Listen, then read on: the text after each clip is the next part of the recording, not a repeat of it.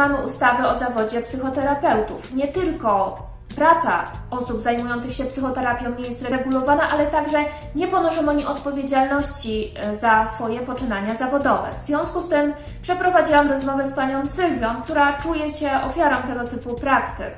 Pani Sylwia przez kilka lat uczęszczała na psychoterapię indywidualną i grupową do dwóch psychoterapeutów, do których ma dziś pretensje o jakość ich pracy. Po tych kilku latach nie tylko jej stan nie poprawił się, ale wręcz uległ pogorszeniu. Pani Sylwia mierzyła się z poważnymi problemami emocjonalnymi, z tak zwanym zaburzeniem osobowości. Ponadto czuła też, że w trakcie prowadzonej psychoterapii, jednej i drugiej zresztą, dochodziło do naruszenia zasad etycznych i procedur, o których można przeczytać w podręcznikach poświęconych temu zagadnieniu. W związku z tym e, postarała się o interwencję w stowarzyszeniu, które organizowało psychoterapię i w stowarzyszeniach, do których należeli psychoterapeuci. Niestety było to nieskuteczne, a co więcej, psychoterapeuci ci postanowili wytoczyć e, pani Sylwii sprawy sądowe. E, z jednej strony to o nękanie, z drugiej strony o jakieś naruszenie wizerunku. Tych spraw jest bardzo dużo, bo obecnie blisko 10 i one nadal się toczą.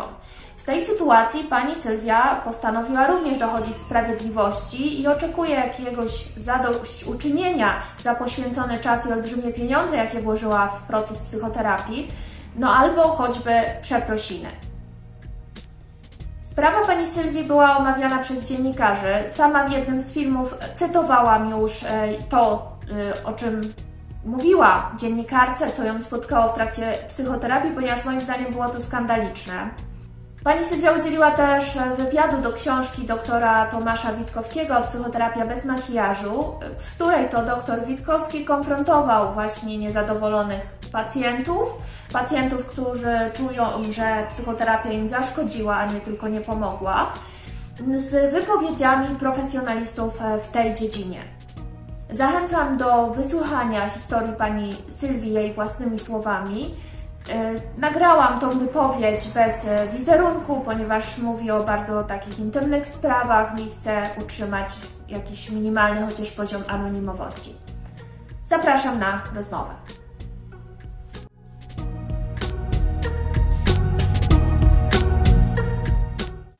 Zanim przejdziecie Państwo do odsłuchania rozmowy, chcę polecić poradnictwo i pomoc prawną, jaką świadczy Pani Sylwia osobom, które czują się poszkodowane przez psychoterapię i chcą dochodzić sprawiedliwości.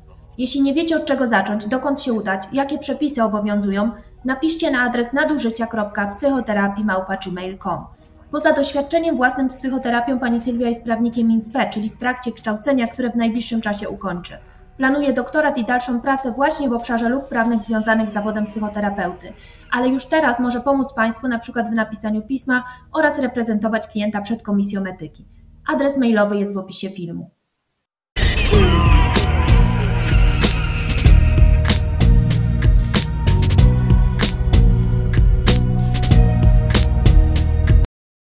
Chciałam nagrać tą rozmowę z Panią przede wszystkim dlatego, że no, takie historie właściwie nie są poruszane w mediach, y, a Pani jest, y, historia jest tą jedną z nielicznych, y, która była omawiana czy to w artykule dla Wirtualnej Polski, czy też chyba na Onecie pojawił się artykuł, wypowiadała się Pani też na blogu Tomasza Witkowskiego, to jest psycholog. No i chciałabym żeby jakoś przybliżyć tą historię, którą można zatytułować jako no, mm, porażka psychoterapii, szkodliwość psychoterapii. Nie wiem, czy to Pani zdaniem jest adekwatne określenie.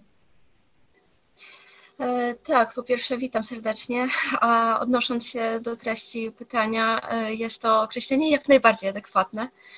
Przy czym e, w mojej ocenie natomiast terapeuci zdają się mieć zgoła odmienne zdanie, twierdzą, że to była dobra terapia, mimo tego, że wszystkie dowody wskazują, że jednak nie.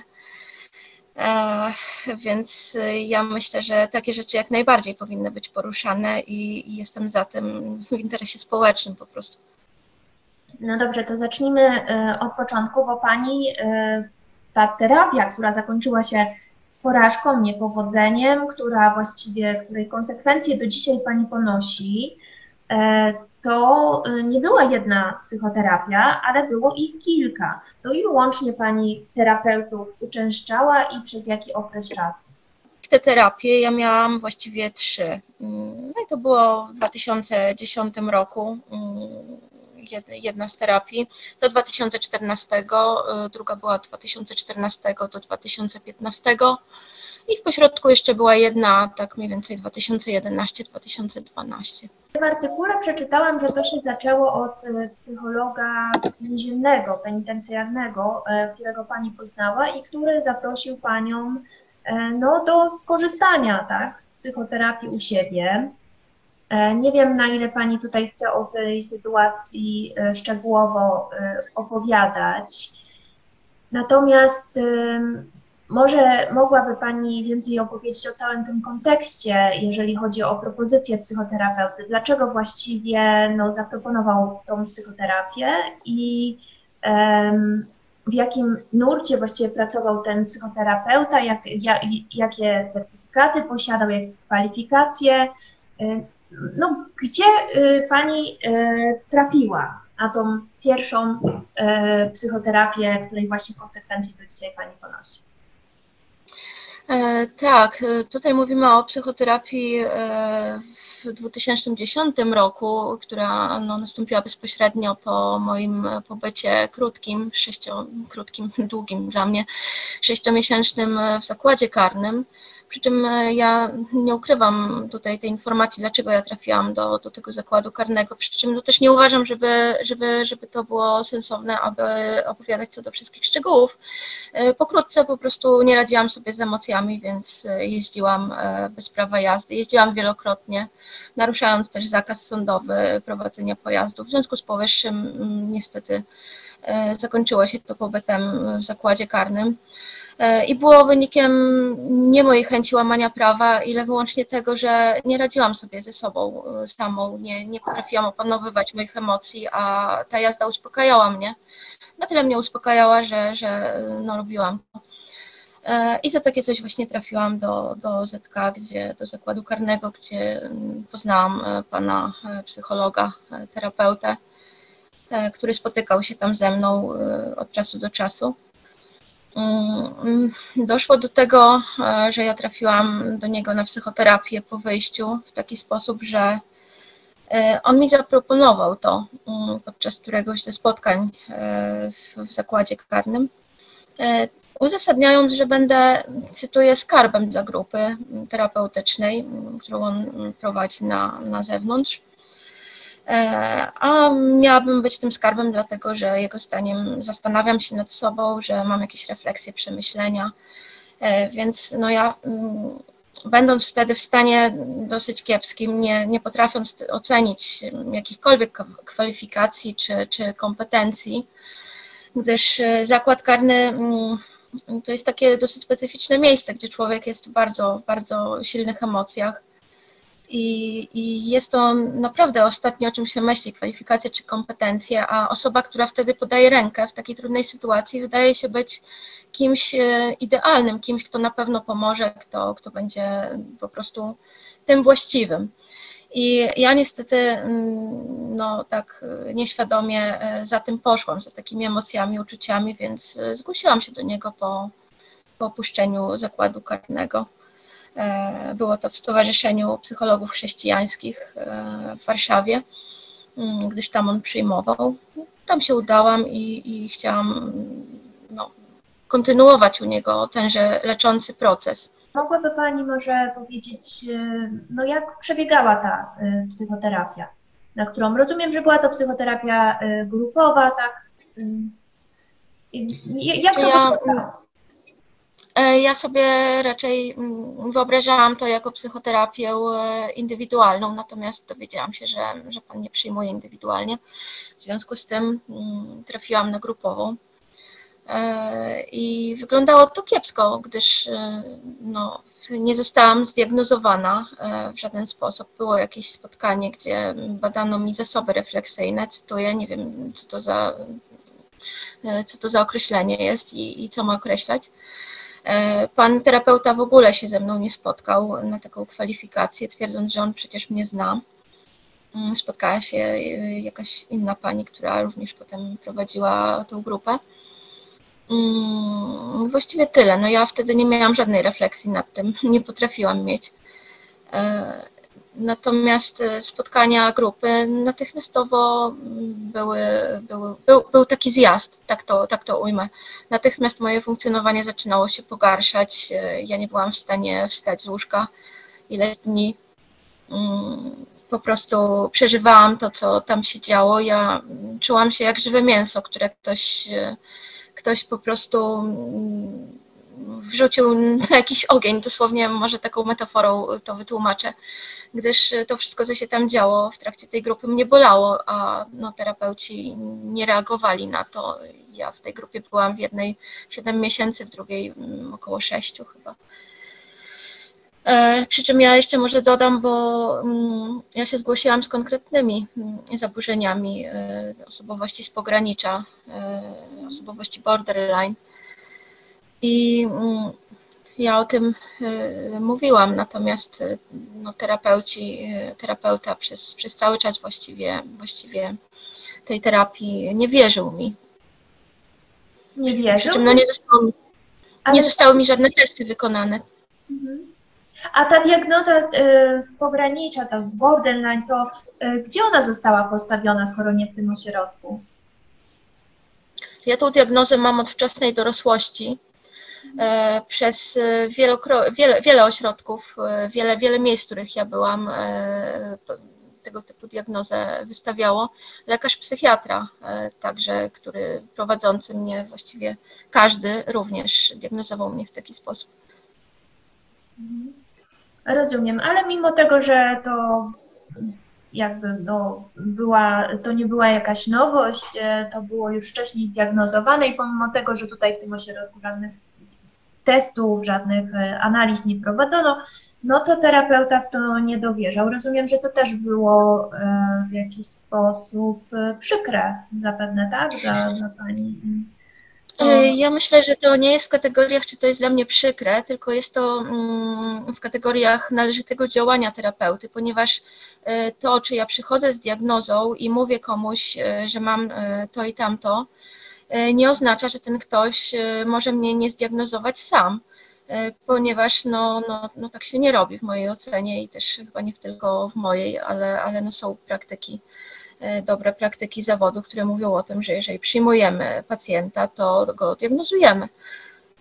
W trakcie trwania tej e, psychoterapii w tym ośrodku decydowała się Pani na skorzystanie z drugiej równorzędnie, równo, równolegle w tym samym czasie. E, I z jakiego powodu się Pani na to zdecydowała i co to była w ogóle za opcja? Czym one różniły się od siebie? Do kogo Pani trafiła? Jak to wyglądało? Mówiąc najprościej, e, mnie ta terapia tak rozwalała e, w ośrodku Stowarzyszenia Psychologów Chrześcijańskich, że ja e, wpadłam na oczywiście bardzo kontrowersyjny pomysł, który jest no, dosyć znany w przypadku osób z borderline, że, że potrafią na takie pomysły wpadać, niekoniecznie dobre dla siebie pomysły, że skorzystam z, z pomocy innego terapeuty. No motywacją było coś takiego, Sylwia, ratuj się, tam się boli, to może ktoś to jakoś złagodzi, może ktoś coś zrobi. E, więc, więc tak, tak też się i stało, że, że udałam się właśnie do, do innego terapeuty, który no, nie wyrażał na to zgody, aby była terapia podwójna, ponieważ e, nie jest to zalecane. E, natomiast w tym ośrodku, gdzie ja byłam, e, również ujawniłam, że, że taka terapia jest podwójna i tutaj no, nie miano nic przeciwko temu. Ile czasu Pani uczęszczała na te dwie terapie jednocześnie i, i jak, czym one się różniły może Pani odbiorze od siebie? Mm, około półtora roku, tak one się nakładały na siebie. Czym one się różniły?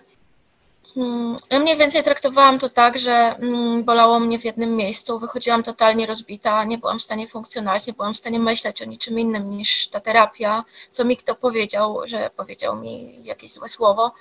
Ewentualnie po prostu rozważałam, roz, kolokwialnie mówiąc, rozkminiałam to wszystko, co na tej terapii było i czułam, że mnie te emocje zalewają. Złość, wściekłość, ból, lęk że, że totalnie nie byłam w stanie y, robić innych rzeczy. I po prostu przychodziłam w to drugie miejsce i, i jakoś czułam, że, że mogę odetchnąć u tego drugiego terapeuty, który, który no, po prostu inaczej się zachowywał. Tak było na tamten okres czasu, tak to odczuwałam terapeuty. Jak to się dalej potoczyło? Chodziła Pani na grupę, czuła się Pani terapeutyczną, czuła się Pani źle, podjęła Pani terapię indywidualną równolegle. E, ta terapia zakończyła się, bo jednak e, psychoterapeuta też uznał, że już, no cóż, nie wiem, brakuje mu e, zdolności do tego, żeby dłużej Panią prowadzić. I też zakończyła się ta terapia grupowa, ale w zupełnie inny sposób. Więc w jaki sposób zakończyła się ta terapia właśnie grupowa w ośrodku terapeutycznym? Tak, terapia, terapia grupowa, zresztą dwie te terapie, które nas, po sobie postęp, które po sobie występowały, kończyły się w sposób dramatyczny, ponieważ raz w otoczce niejakiego skandalu, gdzie oskarżono mnie, że naplułam na współpacjentkę, a no, prawda była taka, że naplułam na podłogę, nie na współpacjentkę. Niemniej jednak było to dramatyczne, bo usłyszałam, że mam wstać i wyjść co dla osoby z, z moim problemem, e, która no, z pełnym zaufaniem jest w pewnym miejscu, w miejscu bezpiecznym, jakby się zdawało, czyli w miejscu terapii, e, było po prostu totalnie dekompensujące, czyli no, no, no, totalnie rozwalające, mówiąc kolokwialnie. E, druga, druga grupa z kolei, która nastąpiła po, po tym zdarzeniu, o którym mówię, gdzie, gdzie pan terapeuta przyznawał potem, pisząc do mnie maile, że on nie zauważył pogorszenia mojego stanu, że ta grupa może była źle prowadzona, no tego rodzaju e, rozmyślania do mnie w mailach kierował. Mm, maile te nadal zresztą mam. E, zaproponował mi drugą grupę, która również po, po około pół roku skończyła się trzaśnięciem drzwiami, zdaje się, i wyjściem stamtąd po, po jakiejś kłótni e, ze współpacjentami.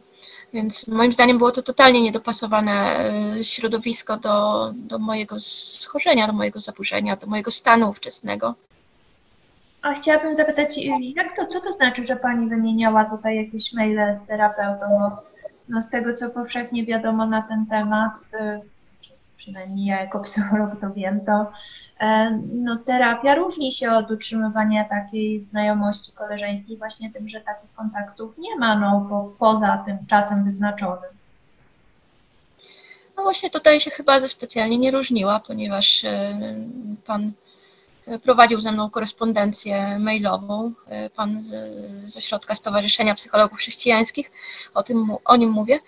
E, prowadził jak najbardziej taką korespondencję, e, korespondencję liczoną w tysiącach sztuk, e, nawet nie setkach, bo jest około 4600 tych maili, przy czym ponad 30% było napisanych przez niego w okresie około 4 lat łącznie tej terapii.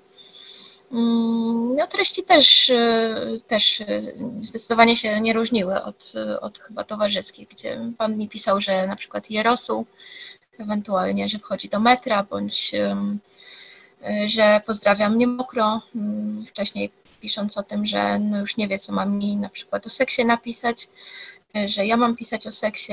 Tego typu były treści, które mm, w tej chwili stanowią materiał dowodowy, więc nie są to treści wyssane z palca, które ja przytaczam. Y, są te maile, fizycznie istnieją. Rozumiem, czyli doszło mm. do, do nawet nie tylko koleżeńskiej relacji towarzyskiej, ale ta, do flirtu, tak? Albo do no, romansu, tak, tak można powiedzieć, tak? Czy ja mm, nazwa, nie nazwałabym tego romansem, e, tutaj właśnie bardzo bym zwracała uważać z takimi określeniami, ponieważ pacjent, który trafia na terapię, e, w szczególności mhm. głęboko zaburzony pacjent, borderline, e, jest trochę jak dziecko, jest, jest dosyć infantylny. To są uczucia takie, po pierwsze, zero refleksji nad tym, co się dzieje. Mm, wchodzi się w to trochę na oślep. I nie ma się czegoś takiego, jak dorosły człowiek zazwyczaj ma, że, że, że się flirtuje świadomie, mm, że jakoś jest to kierowane czy, czy moderowane, tak w cudzysłowie, przez siebie. Nie, to jest y, totalnie takie mm, kompletnie bezrefleksyjne, bym powiedziała. I też no, były różne treści. No, pan, pan, to są tylko przykładowe te, które mówiłam o seksie, pan też przeplatał to zastanowieniami nad tym, że, mm, że on nie słyszał, aby, aby terapeuta w taki sposób się zachowywał, że pisze ze swojego czasu wolnego czy, czy z czasu urlopu, że w przykładach antyterapii on to widział, e, ale nie terapii. Mm, no też e, rozważał, czy my się nie uzależniliśmy, czy on to powinien robić, e, tego typu. Czyli zdawał sobie sprawę z tego, że postępuje sprzecznie z zaleceniami. Zdawał sobie sprawę. Myślę, że to jest pytanie do niego, z czego on sobie zdawał sprawę, mm. z czego nie. Moim zdaniem, e, nawet jeżeli sobie nie zdawał, co byłoby dziwne, to zdawać sobie mógł, ponieważ jako wykształcony specjalista on powinien to wiedzieć, e, coś, co wolno, czego nie. Zresztą później komisja e, etyczno-mediacyjna, która oceniała te treści, mm, przyznała, że, że no, one były przekroczeniem i to znacznym, więc ja nie wierzę, że terapeuta o tym nie mógł wiedzieć. Mhm, rozumiem, dobrze. To może proszę powiedzieć, jak doszło w ogóle do tego, że mm, po zakończeniu tej terapii grupowej z tym terapeutą, którym wymieniała Pani maile, e, no, y, poczuła się Pani na tyle poszkodowana, że zaczęła poszukiwać y, no, jakiejś możliwości odwołania się, rozumiem, jak y, u, u jakiegoś gremium zarządzającego tym stowarzyszeniem e, i później e, dalej, jak to się właśnie od strony formalnej rozwinęło i aż jesteśmy wiele lat później w tym miejscu, w którym, w którym dzisiaj, czyli toczących się spraw e, sądowych. E, tak, przy czym e, może troszeczkę uporządkuję, bo to nie od razu było tak, gdyż pan po terapiach grupowych, e, które zakończyły się trzaśnięciem drzwiami i wyjściem, ostatnia z nich, zaproponował mi terapię indywidualną u siebie, co mm, no, trwa jeszcze kolejne dwa lata, do roku 2014, przy czym co istotne, pan, który równolegle tę terapię ze mną prowadził, w cudzysłowie ten dobry terapeuta, on stwierdził, że ja, że, że, że nie jest w stanie ambulatoryjnie tej terapii dalej prowadzić, czyli mój stan musiał być zły. Natomiast e, pan z ośrodka Stowarzyszenia Psychologów Chrześcijańskich, mimo to, e, nie wiem, czy, czy, czy nie widział tego, czy, czy, czy po prostu miał jakiś inny powód, ale prowadził tę terapię nadal. Moje zakończenie tej terapii dopiero nastąpiło w momencie, kiedy mm, straciłam pracę E, bo nie byłam w stanie po, te, po, mm, po terapiach, po, po spotkaniach nie byłam w stanie e, pracować. W końcu na dobre tą pracę straciłam, bo ją rzucałam, potem do niej wracałam. W końcu na dobre straciłam. E, totalnie moje funkcjonowanie się roz, rozbiło, roz, rozpadło. Zaczęłam być agresywna wobec ludzi, przestałam, w ogóle przestałam się kontrolować. W sensie nie jakimś strasznym, bo no to była jakaś agresja słowna głównie, no ale też i samookaleczenia na przykład, których wcześniej nie było. E, też e, utrata jakiejkolwiek zdolności do, do na przykład e, obowiązków. Ja właściwie tylko, tylko leżałam i, i rozmyślałam o terapii, bądź rzucałam się w cudzysłowie, głównie słownie, na ludzi, czego, co wcześniej było dla mnie nie do pomyślenia. Mm, no i niestety miało to różnorakie konsekwencje. Więc ja, e, ja też miałam problemy finansowe już wtedy, bo ta terapia łącznie kosztowała około 30 tysięcy złotych. E, mnóstwo tych sesji przez od roku 2010 do 2014. E, ja już nie byłam w stanie płacić, więc wyprzedawałam telewizor, kamerę do Lombardu. Mm, nie byłam w stanie płacić za mieszkanie też, nie miałam na jedzenie. I, i tak było coraz gorzej. Dopiero w tym momencie mm, pan terapeuta postanowił tę terapię przerwać, a motywował to tym, że, że po prostu no, nie może dalej. Mm, przy czym jeszcze dodam, że oprócz maili on zaczął ze mną intensywny kontakt y, telefoniczny i SMS-owy wykonywać y, w międzyczasie. I któregoś dnia po prostu postanowił to wszystko urwać. Mm, no i to akurat był początek dramatu. To akurat był maj 2014 roku, bo przyjeżdżała policja, straż pożarna, e, nawet pogotowie, które potem e, po cichu do mnie powiedziało, że do tych terapeutów trzeba leczyć, nie mnie. Policja przyjeżdżała na rzekome naruszanie e, terenu prywatnego ośrodka, który, który terenem był publicznym raczej, a dla mnie przez 4 lata zdecydowanie również. Gdyż ja tam po prostu przyszłam no, złożyć jakąś reklamację, tak, że tak się nie kończy terapii żeby ktoś ze mną porozmawiał, chociaż żeby, żeby jakoś zakończyć to prawidłowo.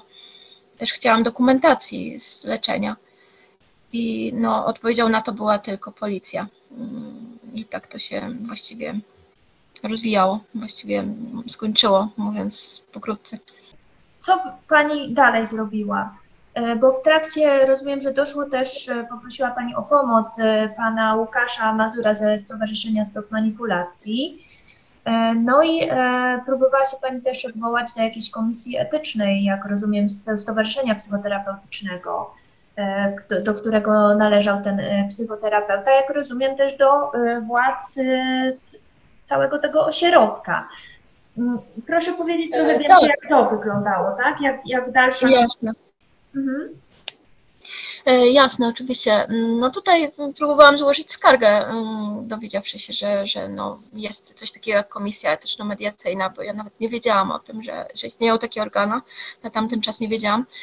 E, ale no, okazało się to bardzo problematyczne, ponieważ na tamten czas zarząd główny Stowarzyszenia Psychologów Chrześcijańskich do którego się w pierwszej kolejności zwróciłam, powiedział, że on nie podejmie interwencji, bo za jakość pracy swoich pracowników e, odpowiada e, ten konkretnie oddział stowarzyszenia, który się znajdował e, na tamten czas na ulicy Bednarskiej. No i że ja powinnam się zwrócić do nich. Natomiast kuriozum jest takie, że pan terapeuta, który mnie prowadził z tego ośrodka, sam był przewodniczącym zarządu tegoż oddziału.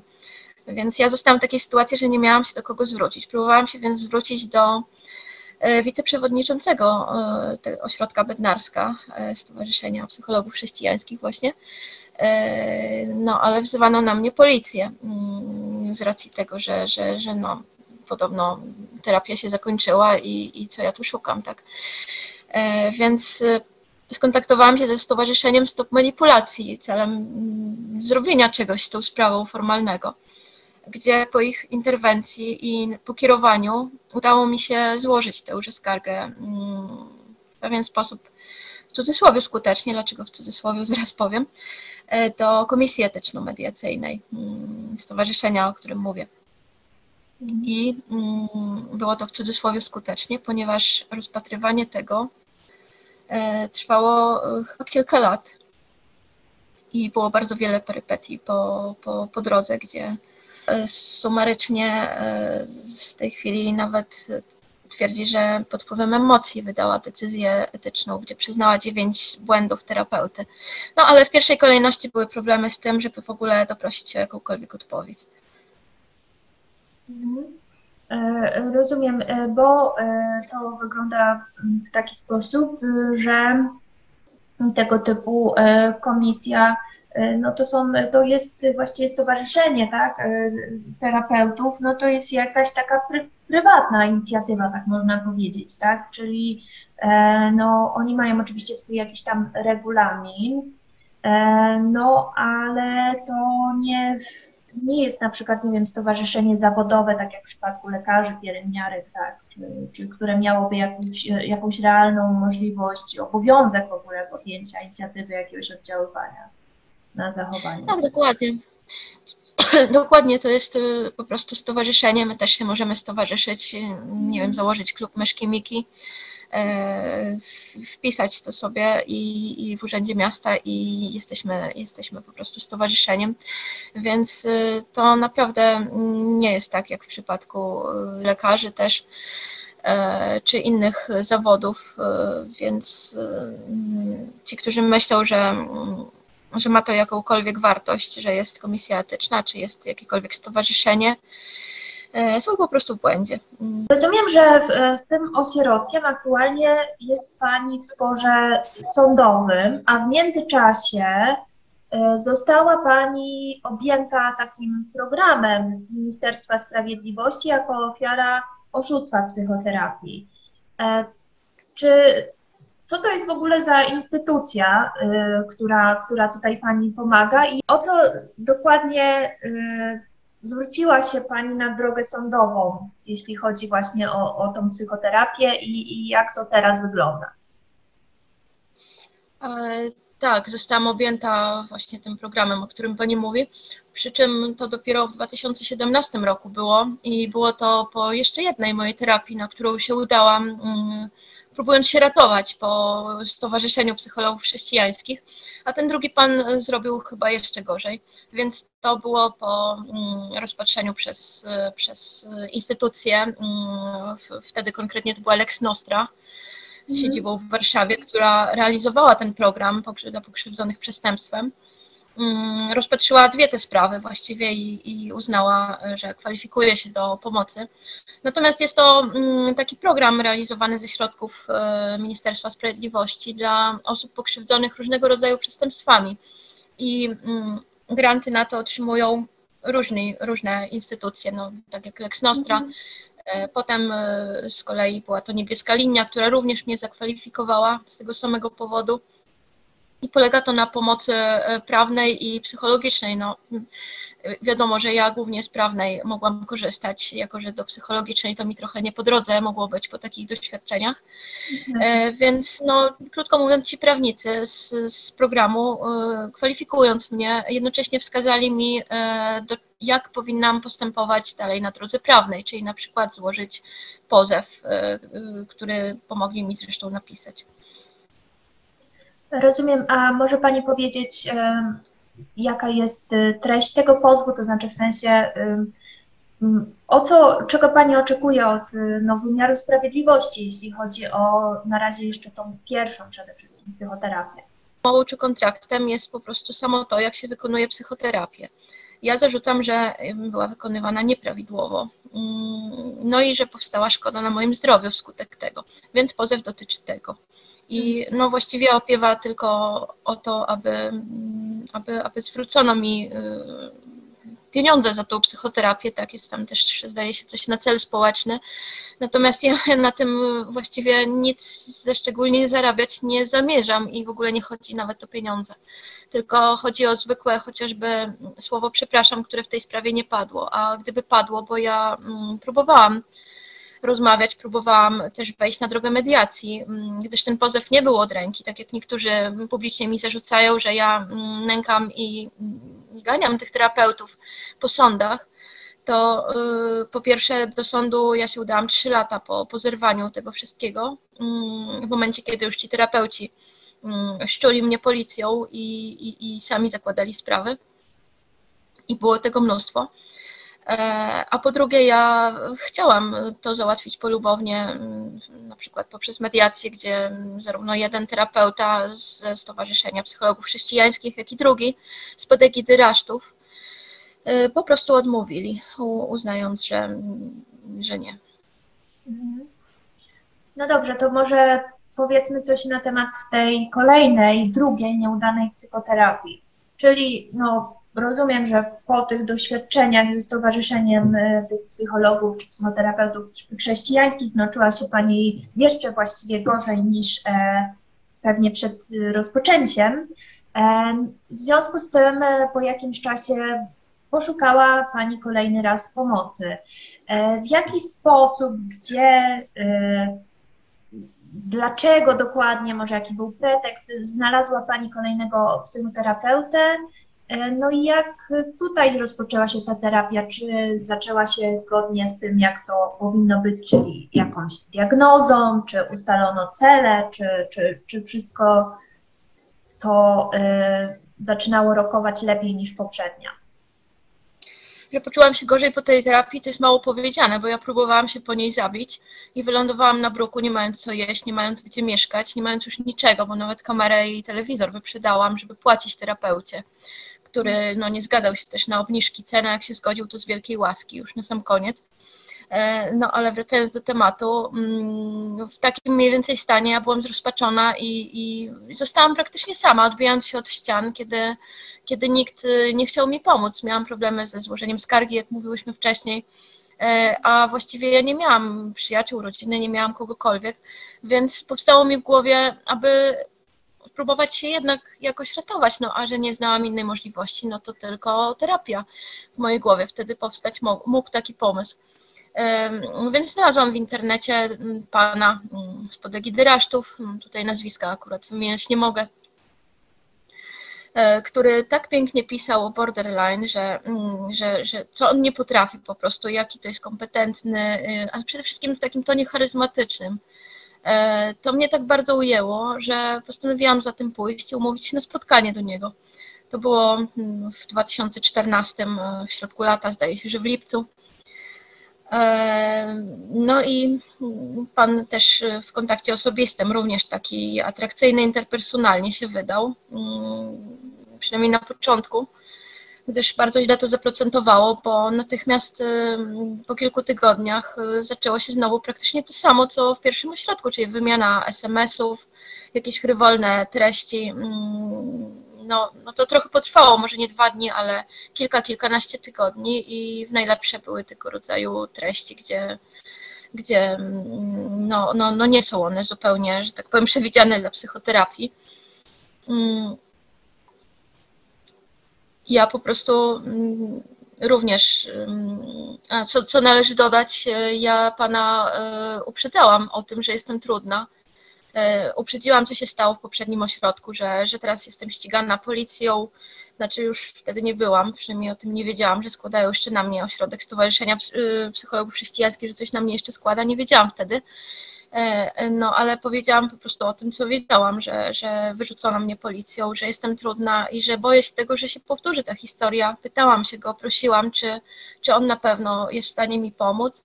A on powiedział coś takiego, że on lubi wyzwania to brzmiało tak, jakbym była jakimś e, po prostu, nie wiem, Monteverestem do zdobycia, do wejścia, mm, ale wtedy mnie to nie zaalarmowało, mm, gdyż, gdyż byłam w zbyt złym stanie, byłam zbyt rozpaczona, zrozpaczona, e, nie mając gdzie mieszkać, nie mając co jeść.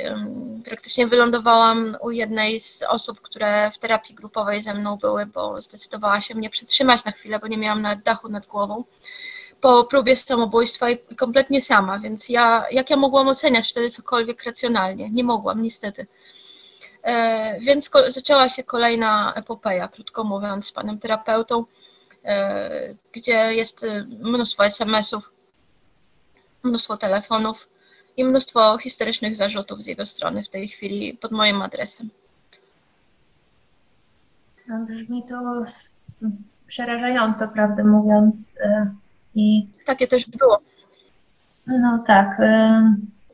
Bardziej rozumiem, że wszystkie te psychoterapie, tak jak wcześniej Pani wspomniała, no, były płatne, ta również, tak? Czyli nie miała Pani e, podstawowego bezpieczeństwa materialnego, czyli dachu nad głową, e, środków na życie, a jednak podjęła Pani psychoterapię, tak? I tak, podjęłam tą psychoterapię z czystej rozpaczy, ponieważ tak jak wcześniej mm, mówiłam, e, ja po prostu nie wiedziałam, dokąd mam pójść jako człowiek, który jest całkowicie sam, jeszcze w tragicznej sytuacji. I ja poprosiłam, e, żeby czy, czy mogę jakoś te, te pieniądze odraczać po prostu. I pan powiedział, że mi kredytuje na, na nieokreślony czas. Tak naprawdę nie wiedziałam, czy on będzie tego ode mnie chciał kiedyś, czy nie będzie chciał. E, no w każdym razie mm, za tą drugą psychoterapię zapłaciłam chyba tylko kilkaset złotych, za tą pierwszą około 30 tysięcy złotych.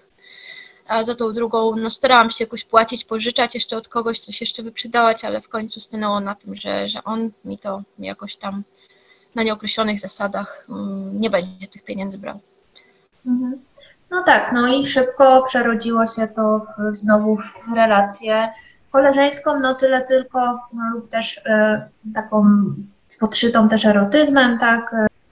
Czy ten terapeuta wiedział o trudnej sytuacji y, życiowej ogólnie, czy, czy raczej w trakcie terapii omawialiście, nie wiem, przeszłość na przykład, albo jakieś meandry bardziej abstrakcyjne, emocjonalne, E, niż, niż e, taką podstawową sytuację życiową. On e, żadnej diagnozy nie wykonał, z tego co przynajmniej ja mogę stwierdzić naocznie. Niczego ze mną nie ustaliło, jak wyglądały spotkania, ale jeśli o to, o to pytamy, to robił mi kawę na przykład w kuchni. Mm, pozwalał się trzymać za rękę. Oczywiście nie doszło do tego w trzy dni, też to potrwało chwilę, ale, ale tak ja w tej chwili mm, pamiętam jako główne rzeczy z tych spotkań.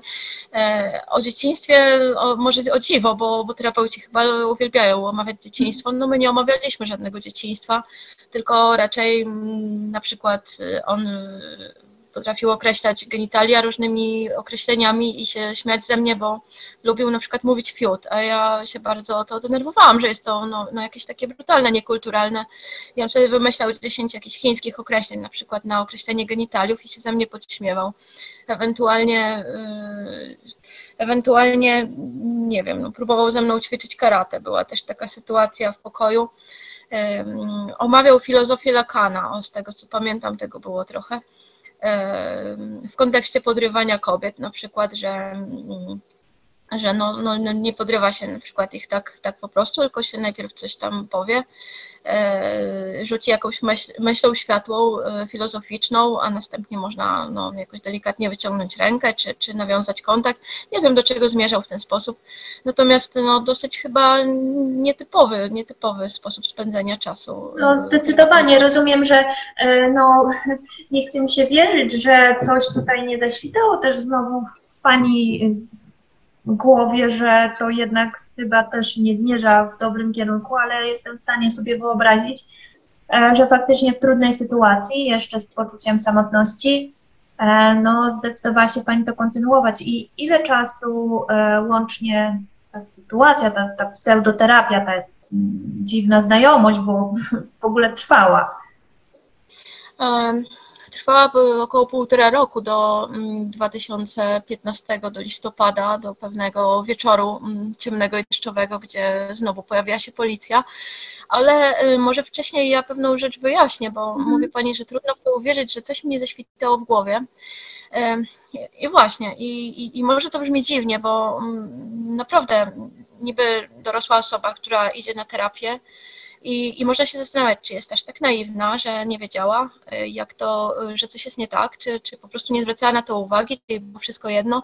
Nie, otóż nie, bo w przypadku zaburzeń, y, głębszych zaburzeń, w przypadku borderline, oczywiście nie każdego borderline, bo nie każdy jest na tym samym, to jest kontinuum borderline, nie każdy jest na tym samym miejscu, w tym samym miejscu tegoż zaburzenia, jeden jest lżej, drugi bardziej, ale mm, jakby to ująć najprościej, takim ludzkim językiem, nie ma takiego krytycyzmu do sytuacji.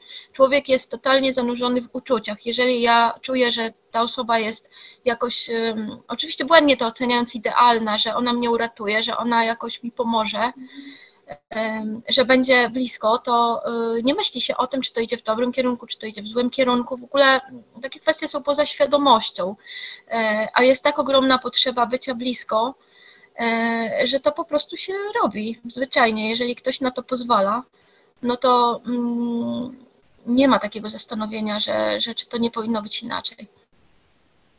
Mhm. A czy chociażby w międzyczasie czuła się Pani lepiej niż w trakcie poprzedniej terapii? Czyli czy na przykład wyprostowały się jakkolwiek sprawy życiowe, czy nie wiem, było to mniej bolesne mm, doświadczenie? E, nie, to y, suma summarum y, była y, jeszcze gorsza chyba, chyba terapia. Nic mi się kompletnie nie wyprostowało, też z tego powodu, że się nie zajmowaliśmy żadną życiową sprawą. Normalnie na terapii ustala się jakiś cel, typu, nie wiem, chcę podjąć pracę, albo nie wiem, chcę kontynuować naukę, czy chociażby chcę porozmawiać z sąsiadem, aby się nie pokłócić. A tutaj niczego takiego, y, cokolwiek by to nie było, nie było ustalone. E, nie zajmowaliśmy się moim życiem, a właściwie y, cała ta relacja mm, była, była, opar była oparta na relacji właśnie, czyli na tym, co się kręciło się to tak jakby w kółko, na tym, co się między nami dzieje, na, na tym, co kto komu powiedział, co zrobił i to jest kompletna strata czasu, pomijając fakt, że eskaluje to objawy w przypadku na pewno borderline, E, to jest to zwyczajnie tracenie czasu, bo, bo nic się właściwie w życiu nie zmienia. Wchodzi się w jakiś taki kontakt, który jest mm, który niczego nie wnosi realnie, nie, ale też przede wszystkim nie pozostawia, nie pozostawia jakiejkolwiek przestrzeni na, na zajmowanie się swoimi życiowymi sprawami, bo, bo człowiek jest tak skupiony na tym terapeucie. Później skończyło się to znowu e, po półtora roku, jak rozumiem, dość drastycznie. Mówi Pani, że w jakiś deszczowy wieczór pojawia się znowu policja. O co chodzi, co się wydarzyło, bo też czytałam w relacjach tych medialnych, że nawet doszło do jakiejś wymiany ciosów, e, że, że Państwo się pobiliście, czy nie wiem, czy dobrze to zrozumiałam. Takie zdarzenia miały miejsce wcześniej, gdyż y, oczywiście to mówimy o obszarze około półtora roku, gdzie rzeczy nie, nie przeskakiwały tak jedna w drugą, tylko też mm, trwały. E, więc y, no, najpierw były SMS-y, potem były telefony od pana mm, no, o różnej porze dnia i nocy, o no, 12 w nocy tego typu korespondencja też się zdarzała. E, więc potem z kolei mm, było tak, że można się trzymać na, za rękę na sesji, gdzie pan potem e, też miał wątpliwości, ale, ale w sumie mówił, że, że to trochę jak w telenoweli, że, że jak ja na przykład też mówię, że go lubię, to, to, to on nie wie, co by koledzy po fachu powiedzieli. Oczywiście nie cytuję tego w tej chwili, ale, ale takie wypowiedzi mniej więcej padały i że jego to trochę bawi, że to trochę tak jakby dzieciak do niego mówił. E, generalnie ja myślę, że jego to wszystko bawiło po prostu e, trochę, ale to jest moja ocena.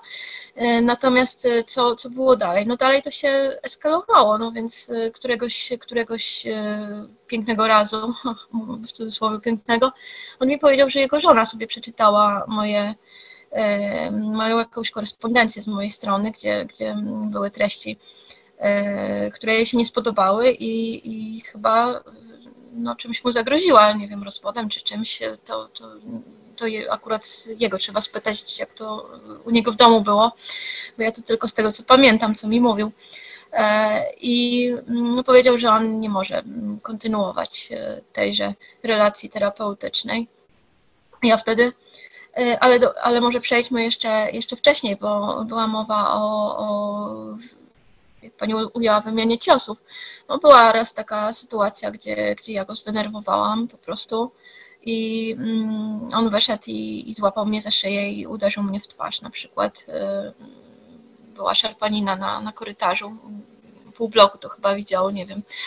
E, no w każdym razie były takie epizody, incydenty, no był też y, jeszcze inny epizod o, o zabarwieniu innego rodzaju, ale nie wiem, czy w tej chwili jeszcze wnikać, bo chyba tego jest już aż za dużo. E, no w każdym razie skończyło się to e, tak, że, że ja nie przyjęłam do wiadomości mm, tego, że, że Pan tak nagle kończy. I, i po prostu no, mm, chciałam, chciałam jakiegoś normalnego zakończenia tej terapii, więc, więc skończyło się to wizytą policji. Mm, pod gabinetem, mm, gdzie wywieziono mnie do szpitala psychiatrycznego, mhm. gdyż pan chyba nalegał, jak pamiętam. W szpitalu psychiatrycznym stwierdzono, że nie jestem, e, kolokwialnie mówiąc, wariatem, który miałby taki przywilej korzystania z, z, ze szpitala psychiatrycznego, więc e, odesłano mnie z powrotem. E, I, i, właściwie, no, no, no tak, no ja to przypłaciłam e, po prostu w pierwszej kolejności mm, totalnym rozwaleniem e, swojej osoby, a potem czteromiesięczną ciężką depresją, gdzie spałam po 22 godziny, po 20 godzin na dobę i praktycznie gdyby nie gdyby nie ktoś, kto, kto przyniósł mi jedzenie, to e, chyba, chyba gorzej by ze mną było, bo nie byłabym w stanie nawet sama sobie kanapki zrobić, czy, czy, czy cokolwiek kupić. No tak cztery miesiące po nim. No, czyli, czyli znowu e, stan się pogorszył. No, ale w konsekwencji Pani złożyła skargi tak, do stowarzyszeń psychoterapeutycznych znowu, do których tym razem ten, ten drugi terapeuta należał. To było, jak rozumiem, Polskie Towarzystwo Psychologiczne, tak, e, ale też e, chyba próbowała się Pani zwrócić do Urzędu Ochrony Klientów i Konsumentów, do Rzecznika Praw Pacjenta. No, jakie Pani uzyskała odpowiedzi? Czy oni się tą, ktokolwiek się w ogóle tą sprawą zainteresował. E, kto właściwie odpowiada za to w Polsce, tak? czyli za takie usługi psychoterapeutyczne? Czy w czyich kompetencjach to leży? Czy to jest kwestia medyczna ministra zdrowia, czy to jest kwestia e, właśnie konsumentów, mm, czy też, nie wiem, towarzystwo psychologiczne, czy psychoterapeutyczne jakiekolwiek może cokolwiek tutaj e, zrobić? Najkrócej rzecz ujmując, nikt za to nie odpowiada, niestety. E, Polskie Towarzystwo Psychologiczne e, zajmuje się wyłącznie skargami na e, członków Polskiego Towarzystwa Psychologicznego, czyli jeżeli ktoś nie opłacał u nich składki, no to oni odmówią rozpatrzenia skargi. Jeśli, jeśli chodzi o te stowarzyszenia, które zajmują się ocenami etycznymi, też czasem mediacją, czyli Komisja Etyczno-Mediacyjna właśnie w przypadku Stowarzyszenia Psychologów Chrześcijańskich i Komisja Etyki w przypadku Instytutu Analizy Grupowej Rasztów, bo mm, to jest drugie miejsce, do którego w związku z drugim panem e, złożyłam, także mm, z udziałem Stowarzyszenia Stop Manipulacji. E, tutaj jest sprawa, mm, delikatnie mówiąc, złożona, ponieważ odpowiadano mi wymijająco, e, przekraczano terminy regulaminowe, mnóstwo monitów, gdzie komisja też no nie, w pierwszej kolejności nie zbadała materiału dowodowego. Ja musiałam się wpraszać niejako, żeby ten materiał e, donieść. E, dopiero na sam koniec. Mm. Potem też e, i wcześniej zresztą ja mm, składałam zapytania, tak, co się dzieje, bo nie było, nie było odpowiedzi. Kilkakrotnie komisja, akurat Komisja Etyczno-Mediacyjna SPH, Stowarzyszenia Psychologów Chrześcijańskich, odpisywała mi, że uznała swój udział w sprawie za zakończony, ponieważ terapeuci odmawiają, terapeuta y, odmawia mediacji. Y, dopiero ja później się dowiedziałam y, już w toku sprawy sądowej, jak to naprawdę wyglądało, a wyglądało mocno, mm, mocno niezwykle wyglądało, ale to może o tym później. E, jeżeli chodzi o Rzecznika Praw Konsumentów, e, Rzecznik mm, zdaje się nie miał narzędzi. Mm, tak mi odpisał. Jeżeli chodzi o Rzecznika Praw Pacjentów, e, również, ponieważ, ponieważ to nie jest usługa medyczna, bo psychoterapia była wolnorynkowa, nie w jednostce NFZ-u.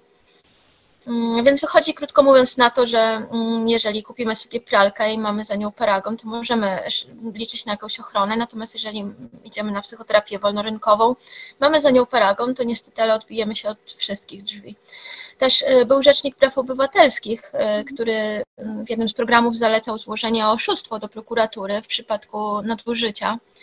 Y, ja kierując się tym złożyłam oszustwo do prokuratury i prokurator e, po prostu e, odrzucił to. Też po ostrej polemice mm, zażalenie niestety z uwagi na brak ustawy, na brak przepisów nie przeszło w sądzie mm, na tego typu decyzją. Więc mm, no niestety jest, jest to problematyczne. Nie chroni pacjenta psychoterapeutycznego, pacjenta, klienta po prostu nic.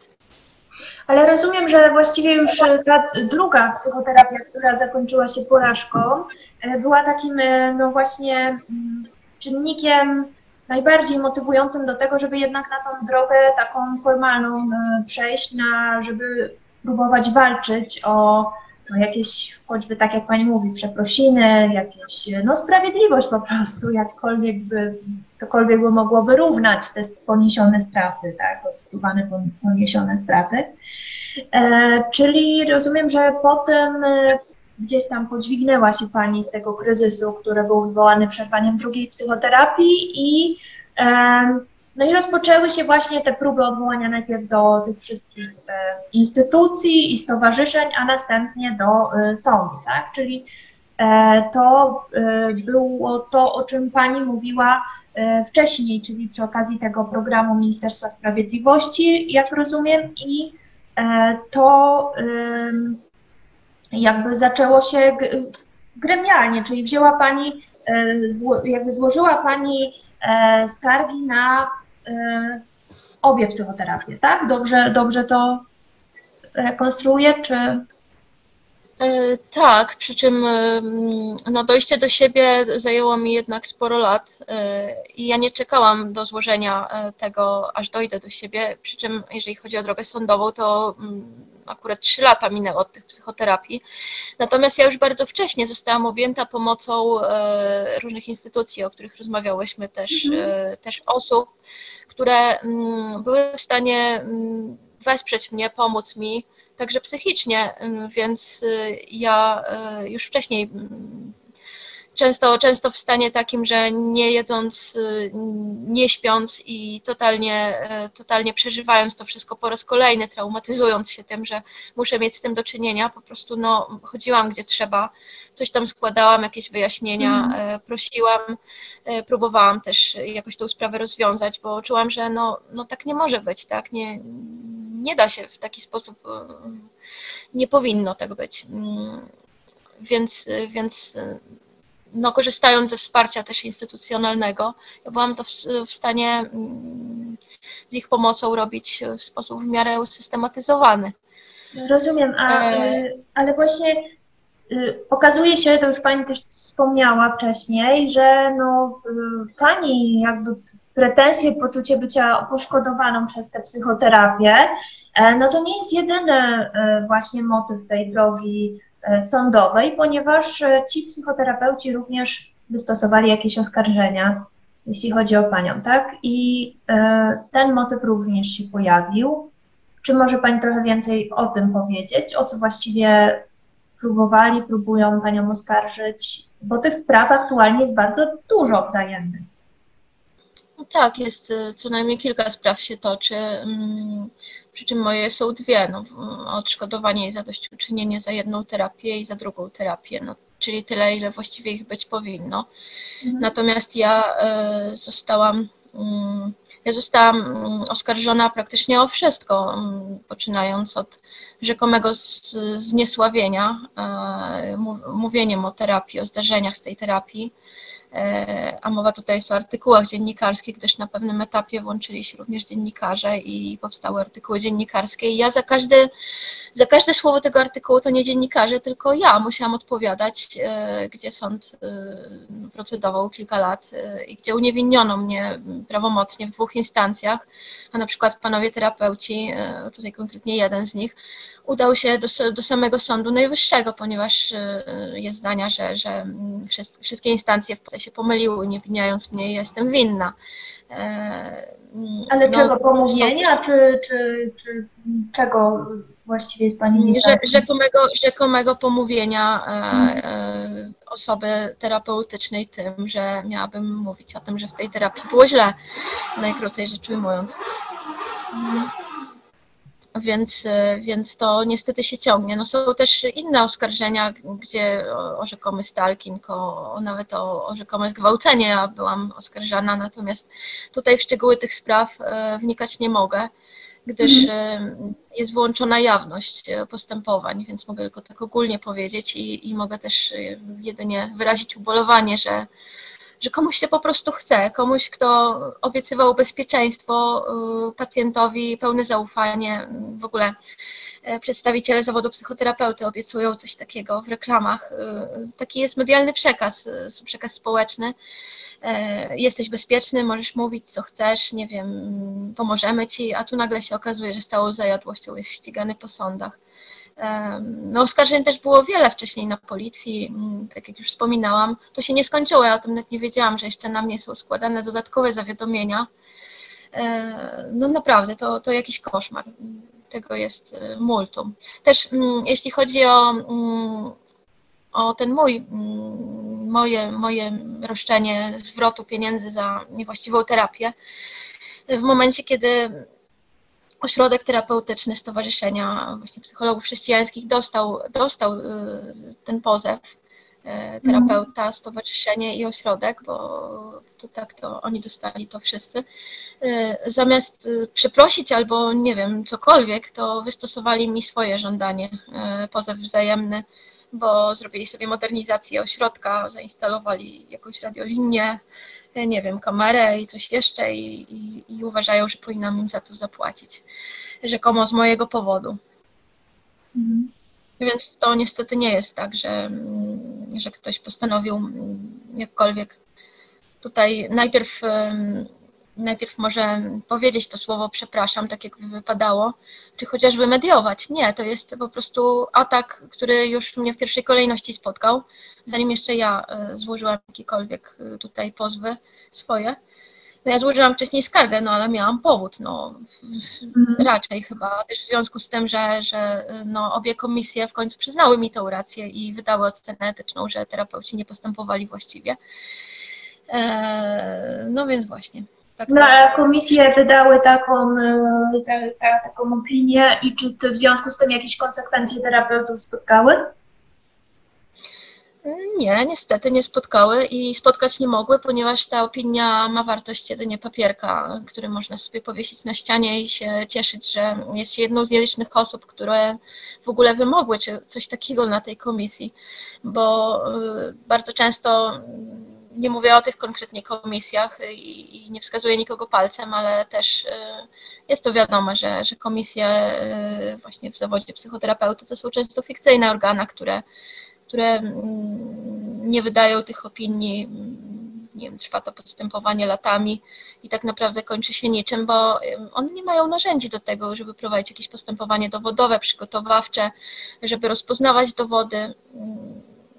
Właśnie nie ma. Ale nie ma- mają ma- narzędzi, czy jak Pani myśli dzisiaj, tak oceniając całą, całe to środowisko, całą tą, nie wiem, może, może nawet założenia, całą ideę psychoterapii, czy Przede wszystkim nie mają ochoty. Może tak z No mojej właśnie. oceny to jest To jest głównie to.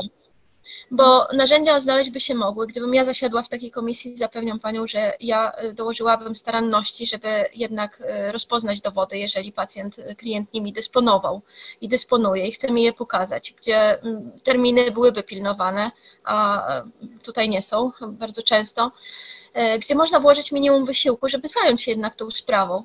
No ale mm, jest jakaś, nie wiem co to, zmowa milczenia chyba w środowisku terapeutycznym, że przeciwko koledze po fachu, no najwyraźniej jest dosyć ciężko e, zajmować jakieś w szczególności radykalne stanowiska, karać go, czy, czy, czy nie wiem, chociażby złe słowo mu powiedzieć, naganę, przy czym właśnie nagana, czy, czy też upomnienie, to są najwyższe kary, jakie można, e, na jakie można liczyć, że ten terapeuta otrzyma, nawet jeżeli się uda wywalczyć to. E, I nawet jeżeli je otrzyma, to nic to niestety nie zmienia, bo on dalej może prowadzić praktykę, a tym papierkiem po prostu nie wiem co, wyrzucić go sobie albo trzymać w aktach swoich. Czy w rezultacie jakoś udało się Pani no, e, uporządkować swoje życie, jakoś poskładać e, też psychicznie po, po, po tych wszystkich doświadczeniach? Tak, uporządkować mi się udało. Natomiast psychicznie y, nie udało mi się i prawdopodobnie mi się nigdy nie uda. E, Ale może, może wyjaśnię. Otóż bardzo sobie chwalę to, że mm, wreszcie oderwałam się od tych psychoterapii. I dzięki właśnie wsparciu, wsparciu instytucji, z których nie, niektóre, bo, bo prawdopodobnie nie wszystkie tutaj wymieniałam, e, Stop Manipulacji, też pan Tomasz Witkowski, który opisał moją historię, właśnie Stowarzyszenie Lex Nostra, które pomogło mi na drodze prawnej, e, Centrum Praw Kobiet, e, które również objęło mnie wsparciem, e, Feminoteka w związku z tą moją sytuacją. E, No też, też spotkałam szereg osób, które mm, zechciały na przykład wystawić już teraz na etapie sądowym opinie do moich spraw, e, co jest bardzo istotnym wsparciem. Mm, i też osoby po prostu życzliwe, które, które spotkałam na swojej drodze, normalnie żyjąc, które nauczyły mnie różnych kompetencji społecznych, y, tego jak się w ogóle zachowywać w życiu, jak opanowywać swoje emocje, e, jak normalnie funkcjonować. To, to wszystko, czyli to wszystko, czego terapia nie zrobiła, a zrobić powinna, bo za to płaciłam. I, i terapeuci się firmowali, że rzekomo no, ma to prowadzić do, do lepszego życia, do polepszenia stanu zdrowia, stanu funkcjonowania. Niestety tak się nie stało, ale z udziałem tych osób, o których mówię, właśnie się stało, więc no, pokrótce mam, mam dom, mam partnera od dwóch lat, y, żyję w miarę normalnie. Y, Natomiast psychicznie powiedziałam, że, że y, nie pozbierałam się po tym i się nie pozbieram nigdy, ponieważ ja tego nie rozumiem, nie zrozumiem, dlaczego taka zmasowana y, obuchowa na mnie sądowa powstała i ja ciągle i ciągle jestem retraumatyzowana tym, że, że muszę w tych sądach być. Czasami jest to co kilka dni. Mm, Po prostu to rozwala życie i w tej chwili o tyle jest to bolesne, że ja już mam to życie, nie tak jak kiedyś, gdzie nie miałam niczego oprócz terapeuty Ja teraz mam życie, które, które no, mam ludzi, którzy cierpią na tym, jeżeli ja, ja nie jestem w stanie wstać po rozprawie na przykład. W wywiadzie dla doktora Tomasza Witkowskiego napisała Pani coś moim zdaniem istotnego na temat właśnie psychoterapii. E, po co zaburzony border miałby zaczynać żyć normalnie, skoro kilka razy w tygodniu ma wizyty w gabinecie, gdzie żyje w słodkiej iluzji, że terapeucie na nim zależy, że mu pomoże, że te niekończące się intelektualizacje, napuszone interpretacje i pseudotowarzyskie pogaduszki e, o niczym e, do czegoś prowadzą. Nie, nie prowadzą do niczego z wyjątkiem straty czasu. No nie ukrywam, że to jest to mi się spodobało, bo, bo osobiście mam takie, taką niezbyt y, dobrą opinię o psychoterapii, choć sama nie doświadczyłam niczego złego, negatywnego ze strony e, psychoterapeutów. Mam raczej ogólnie taką, takie wrażenie, że doszło do rozprzestrzenienia się pewnej mody, która jest w tym momencie sprzedawana ludziom jako e, takie poważne medyczne oddziaływanie, czyli mamy do czynienia tak naprawdę z czymś, co jest e, stosunkowo błahe, z, tak naprawdę z jakąś taką e, właśnie, no cóż, no, relacją, a jak wiemy, no, ludzie są społeczni, więc relacje jako takie pewnie w każdym wydaniu, o ile są one E, no, pozbawione jakichś e, traumatycznych e, konfliktów, no to one oddziałują jakoś tam łagodząco na nas potencjalnie, tak, i to pewnie na większość osób, ale poza tym nic szczególnego w tej psychoterapii nie ma. Nie ma nawet możliwości jej porządnie ustrukturyzować, nie ma możliwości jej zbadać, bo każdy człowiek jest inny, przychodzi z innymi problemami. Nie można jakby naukowo do końca podejść do y, rozmowy.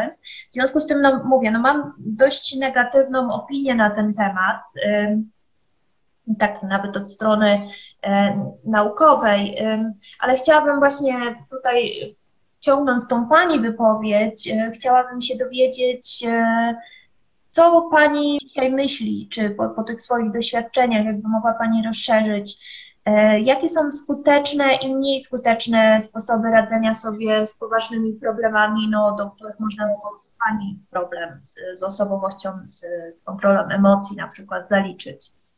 E, co Pani w ogóle sama myśli tak więcej o, o tym, tych procesach psychoterapii? Oczywiście takie jak, jak, jak leczenie relacją, lecze, w sensie powiedziałam leczenie rozmową jako leczenie relacją. Mm. To jest naprawdę jakieś, jakaś fantasmagoria bo mm, są pewne aspekty w psychoterapii, które wydaje mi się, że działać mogą, czyli na przykład nauka konkretnych y, technik y, radzenia sobie. Mm, jeżeli pacjent ma na przykład, tak jak ja, y, problem z kontrolą impulsów, to pierwsze, co należy zrobić, to nie mm, nie zabawiać go relacją, czy też rozmową, nie wiadomo o czym, typu a co dzisiaj u Pani było, albo co, co, co Pan dzisiaj robił, tylko y, nauczyć tych konkretnych technik, co on ma robić w jakiej sytuacji, żeby móc lepiej y, daną emocję kontrolować, tak? czy, czy, czy, czy dany impuls, czy, czy dążyć do swojego określonego celu, jaki, jaki on sobie postawił. No to już wspominałam na początku, że jeżeli ktoś chociażby e, chciałby się nauczyć pójść, załatwić sprawę w urzędzie, aby się nie pokłócić, no to co mu to da, że ktoś e, będzie z nim rozmawiał o jego dzieciństwie, bądź e, nie wiem, o wzajemnie łączącej, fascynującej relacji i jak to się, nie wiem, terapeuta podoba pacjentowi albo, albo nie wiem, coś w tym stylu.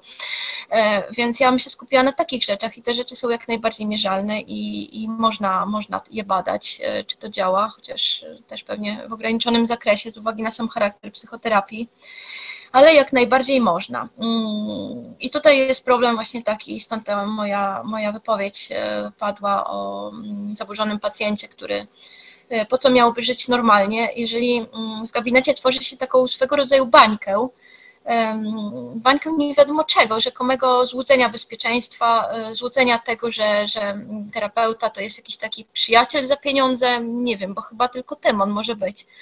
E, bo to niczego nie rozwiązuje, a tak naprawdę utrzymuje w złudnym przekonaniu, że mm, człowiek coś robi, że on się przecież leczy, że on chodzi na terapię, więc on sobie pomaga. A guzik prawda, jakby nie chodził na tą terapię, to tak naprawdę mógłby sobie pomóc dużo lepiej, bo skupiłby się na swoich życiowych sprawach, zamiast na przeżywaniu miłości, nienawiści do terapeuty, czy, czy po prostu złudnej wiary w to, że, że, że oni coś tam robią, naprawdę coś ważnego. To jest tak gloryfikowane. A to nie jest ani coś ważne, ani coś istotne, ani coś pomagające.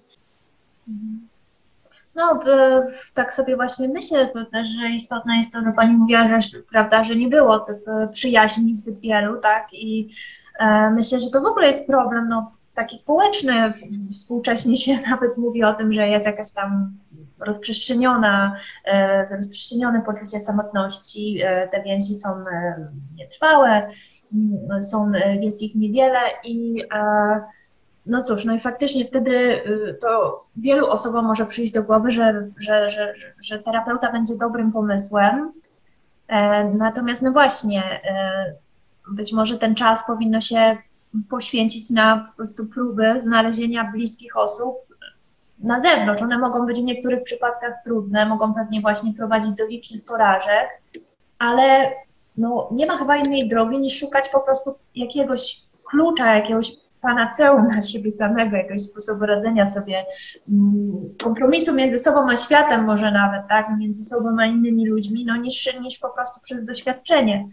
E, też e, mi się tak e, wydaje. Ja mm. myślę, że powinno być rozpowszechniona idea, powinna być rozpowszechniona idea wsparcia społecznego, bardziej mm, takiego środowiskowego, powinny być jakieś formy, formy pomocy właśnie, nie wiem, chociażby świetlice środowiskowe, czy, czy, czy jakieś mm, inne oddziaływania terenowe mm, osób, e, które, które mm, udzielałyby właśnie tym samotnym naszych czasów E, jakichś takich w poważnych problemach, e, w zaburzeniach, e, takich konkretnych technik.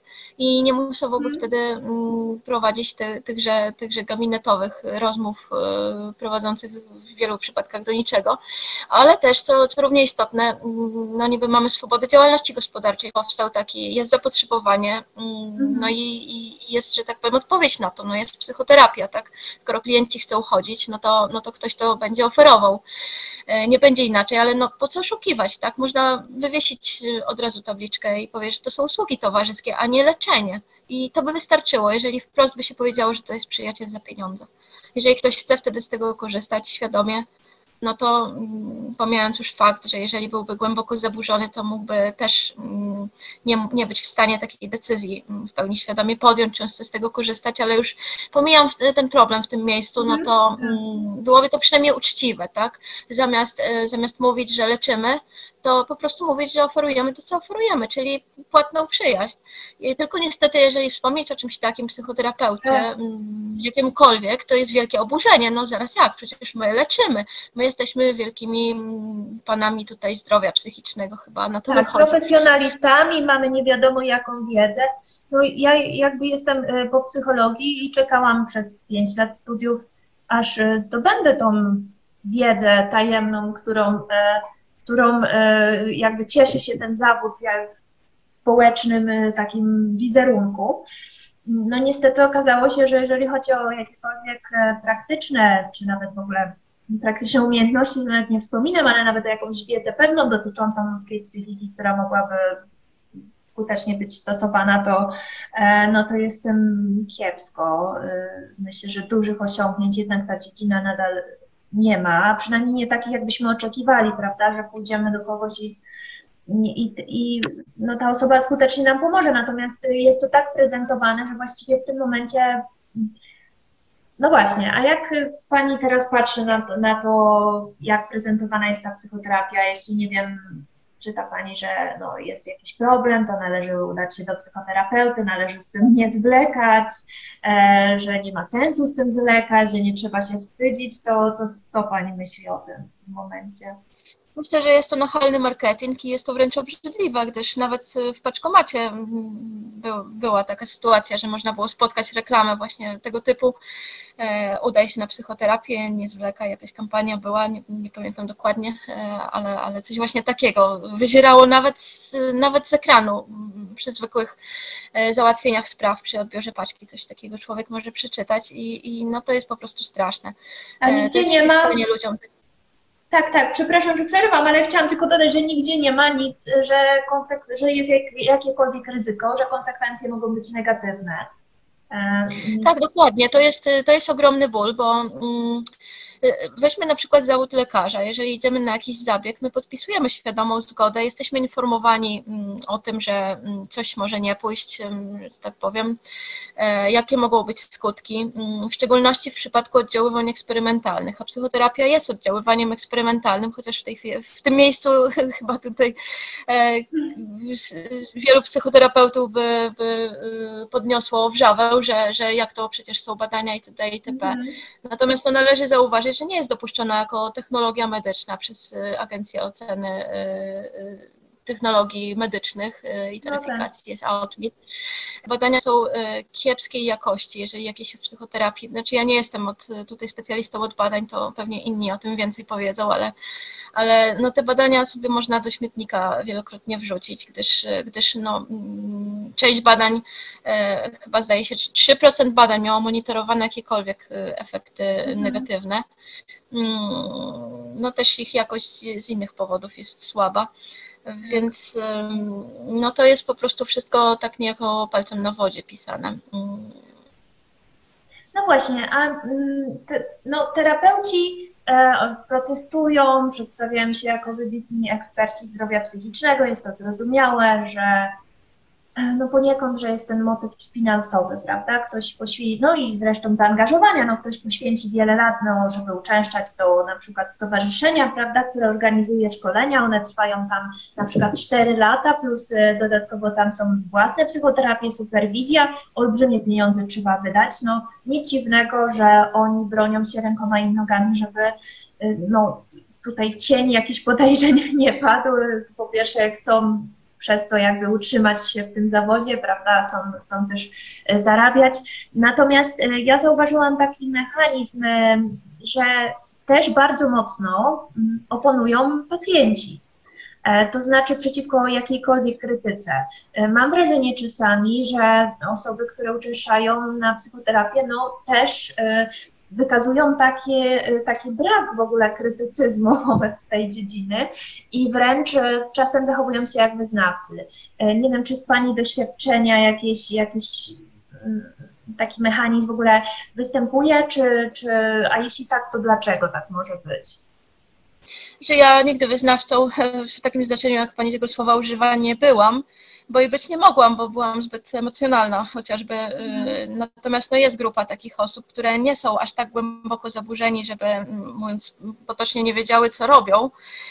E, w mniejszym czy większym stopniu, ale po prostu mm, one mają tak głęboko ugruntowany ten przekaz społeczny, że jeżeli, nie wiem, boli cię paznogieć, to idź na psychoterapię. Psychoterapeuta to jest taki dobry pan, który ci pomoże, wszystkie twoje problemy rozwiąże, zawsze cię będzie słuchał, a ty sobie będziesz leżeć na kozetce. Mniej więcej jest taki, taki obraz tego i strasznie trudny do naruszenia, bo ludzie chyba się tego boją, że, że nie wiem, że nagle taki autorytet sięgnie bruku, spadnie po prostu z tego piedestału i wtedy, o Boże, kto mi pomoże? A przecież y, ja tu mam problemy psychiczne, ja potrzebuję, żeby ktoś, ktoś y, mnie wsparł, żeby, żeby był taki, taki idealny. No więc ja myślę, że to trochę tak działa. Y, natomiast w przypadku tych głębiej zaburzonych, no to mm, po prostu jest kompletny, tak jak w moim przypadku, było kompletny brak y, takiej zdolności abstrahowania od tego, co tu i teraz, tak, że, że ja, ja nawet nie wiem, gdyby ktoś mi wtedy, w tamtym czasie powiedział e, o tym wszystkim, co wiem teraz, Mm, ja prawdopodobnie bym tego intelektualnie nie kwestionowała, nawet bym mogła rozmawiać o tym na jakimś takim poziomie właśnie mm, merytorycznym, że to prawda może być, jeżeli ktoś by mnie do tego oczywiście przekonał, podał jakieś adekwatne dowody, ale to i tak by do mnie nie docierało, bo po prostu mm, kierowałam się emocjami i, i, i tyle. Więc ja myślę, że to są dwie grupy tych pacjentów, że jedni się kierują e, tym, co czują, i, i mają wszystko inne w poważaniu, a reszta to ma właśnie taki wizerunek psychoterapii, jak, jak wspomniałam i, i niestety, ale nie dadzą złego słowa też o tym powiedzieć, no bo, no bo jak, no nagle tutaj um, nagle coś się nie zgadza, nagle miało być wszystko dobrze, a tu nagle może być, ale to, ale to jest, jest to dosyć dziwne, bo um, przecież oczywistym jest, że wszystko może, może mieć wady, mm, ktoś może Mhm. coś źle wykonywać. Jeżeli chodzi o, o innych, y, inne zawody, inne, inne usługi, to jakoś nie ma takiego oporu przed tym, żeby Tak. się z tym pogodzić, że ktoś nam, nie wiem, źle samochód naprawi. E, z, no tutaj jednak jest jakiś problem. Ale nawet y, to właśnie, to jest bardzo ciekawe, bo nawet w przypadku lekarzy, którzy no, wydawałoby się cieszą się dużym autorytetem, bo jednokrotnie, prawda, bezpośrednio wiemy, że zawdzięczamy im zdrowie, choćby po, nie wiem, chirurgowi po jakimś wypadku albo e, w dowolnej tutaj sytuacji, tak, ro- przeprowadzają właśnie operacje skomplikowane, ale y, jest pewna otwartość na kwestionowanie no, poczynań lekarskich. Y, Pacjenci, może nie wiem jak w Polsce, ale no, myślę, że mm, no, na przykład dochodzą gdzieś tam swoich, swoich praw wtedy, kiedy czują, że one zostały naruszone. Myślę, że nie ma takiej obawy, że, że, że, żeby powiedzieć, że lekarz no, może popełnić błąd, może być niestaranny, może być kiepskim lekarzem, może wiele się zdarzyć tutaj. Natomiast jeśli chodzi o psychoterapię, panuje taka właśnie, mam wrażenie, zmowa milczenia. Czyli Tak, ale pamiętajmy, że tutaj jest w cudzysłowie wiedza tajemna, bo psychoterapeuta to jest taki specjalista, który tak właściwie to nie wiadomo co robi, no bo chirurg to wiemy co, no brzuch na przykład rozcina, czy też robi operację na sercu. To są rzeczy, e, może mówię to zabawnie, ale chodzi o pokazanie, że to jest jakieś takie namacalne dla pacjenta, tak, że, że mm, ten specjalista pracuje na nim i jeżeli mm, on się, mm, pacjent y, czuje gorzej, czy, czy też ma zastrzeżenia, no to jest oczywiste, że zarzuci wtedy lekarzowi, ale y, pan mi tutaj źle y, to serce zoperował. Natomiast jeżeli chodzi o psychoterapeutę, to to jest przecież ta tajemna relacja, taka wyidealizowana, że tak naprawdę tutaj to nie wiadomo nad czym pracujemy, nad głową, nad sercem, nad nogą metaforycznymi, czy też nad czymś jeszcze, to jest wszystko takie rozlane, takie nieokreślone, a ten terapeuta jest nieomal guru, no bo przecież on jest e, wszystko wiedzący, on jest zwierzeń swojej, swojej rzekomej kompetencji, profesjonalizmu, no to mm, nawet ciężko byłoby po pierwsze zarzucać mu coś konkretnego, no bo nie wiadomo co, jak się w tej terapii nie wiadomo co działo, to jak zarzucić, że, że coś konkretnie poszło nie tak. E, To jest raz, a dwa, że, że to jakoś nie wypada, nawet chyba pacjent po prostu jest ym, zagubiony w tym wszystkim, to raz, a, a dwa, że też przynajmniej ja zauważyłam, że mm, jest znaczny problem z taką obawą, że, że to, co zostanie powiedziane e, przeciwko takiemu specjaliście, to można użyć w drugą stronę, że on wykorzysta wszystko, co wie o pacjencie. Co niejako jest prawdą, bo na moim przypadku się okazało, że można wykorzystać wszystko i nawet dołożyć pięć razy więcej, wymyślić. No tak, no tu jest, y, w Pani przypadku wchodzi właśnie ta kwestia jeszcze e, no, właściwie naruszenia gdzieś tam tej tajemnicy, nawet jeśli, nie wiem na ile bezpośrednio, bo rozumiem, że tutaj sprawy się toczą, tak, E, na ile Pani tajemnice faktycznie realnie e, zostały wyjawione, konkretne, nie wiem, problemy chociażby publicznie, natomiast Natomiast na samo to, że, że terapeuta ma tą przewagę, że o pani wie, prawda, y, więcej, niezależnie czy by o bezpośrednich, jakichś konkretnych, nie wiem, sytuacjach życiowych, czy powie to, przekaże dalej w bardziej ogólny sposób, no ma tą przewagę, ma przewagę informacji, i przez to przewagę właśnie psychiczną, bo ona z tego się przede wszystkim bierze, nie, nie z wiedzy, tak mi się wydaje. Mhm.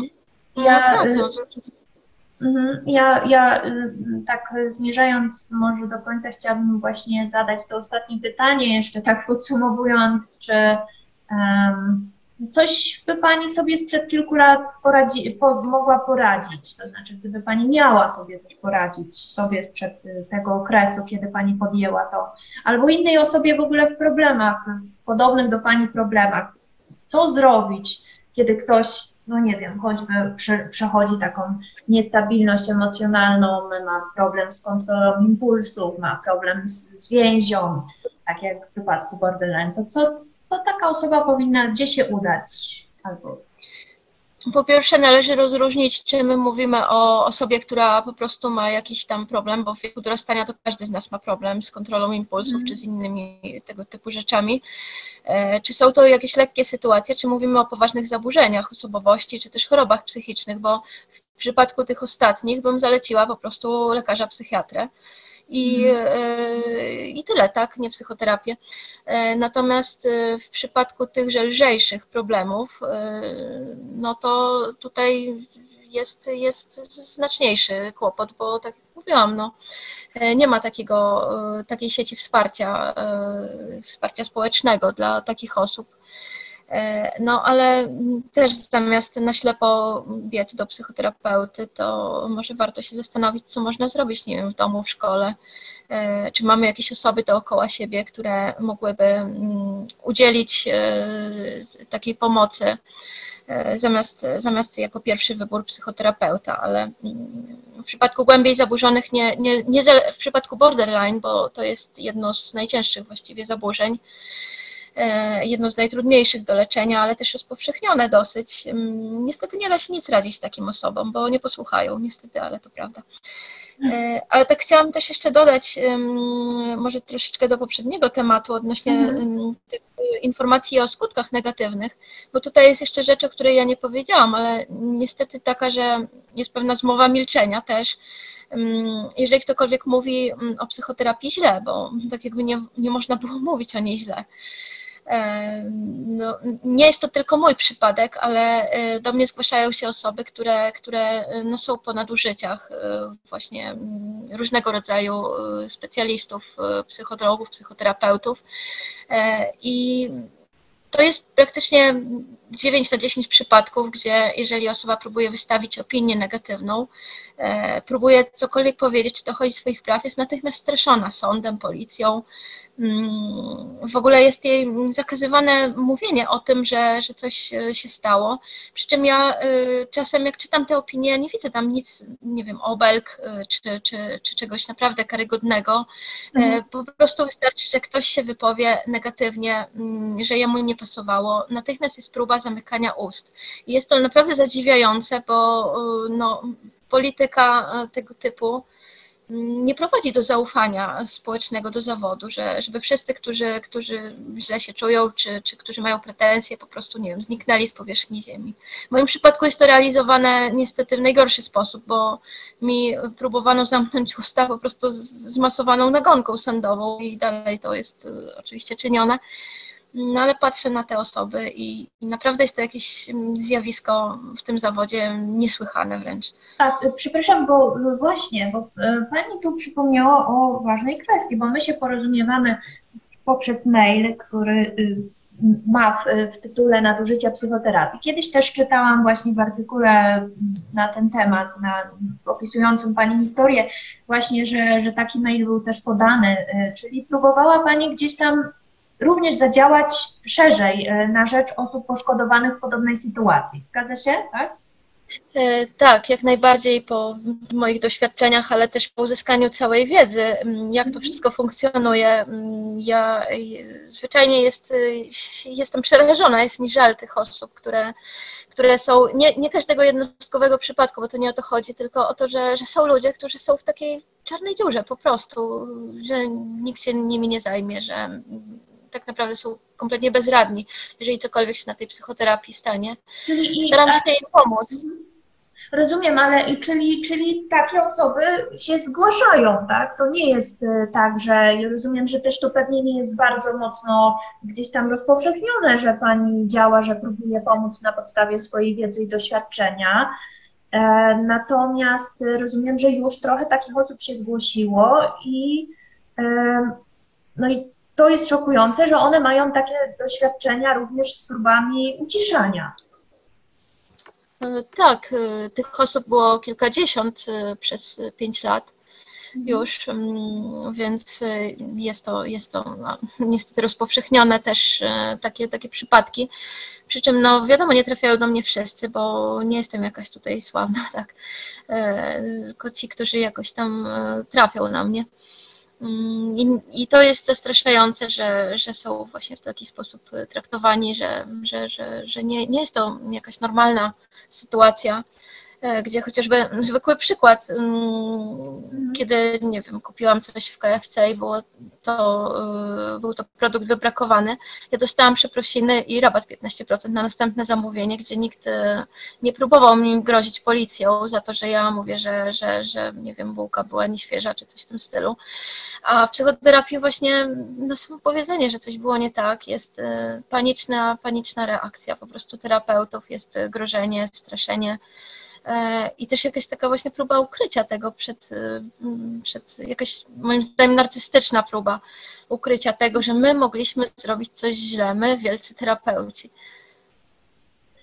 To jest moja opinia też, ale e, no, uważam, no, zastanawiałam się kiedyś nad tym, no, co człowieka motywuje w ogóle do, do tego, żeby jednak pracować w taki sposób, że, że siedzi cały dzień i słucha y, o jakichś takich no, bardzo intymnych problemach i, i, i też uważam troszkę, że no, zapewne przy, delikatnie mówiąc przyciąga to specyficzne osoby.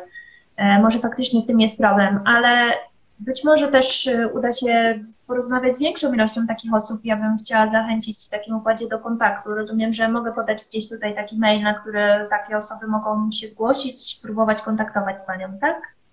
E, jeśli tak, oczywiście, o... przy, czym, przy czym ja od razu zaznaczam, że ja nie udzielam wsparcia psychicznego, tylko mhm. wsparcie dla osób, które są zdecydowane mm, dochodzić swoich praw na drodze formalnej. Mm, więc no, część osób, y, duża część uważa, że mm, chciałyby po prostu się wygadać komuś. No to mhm. niestety, ale tu, tutaj to nie jest ten adres, nie ja.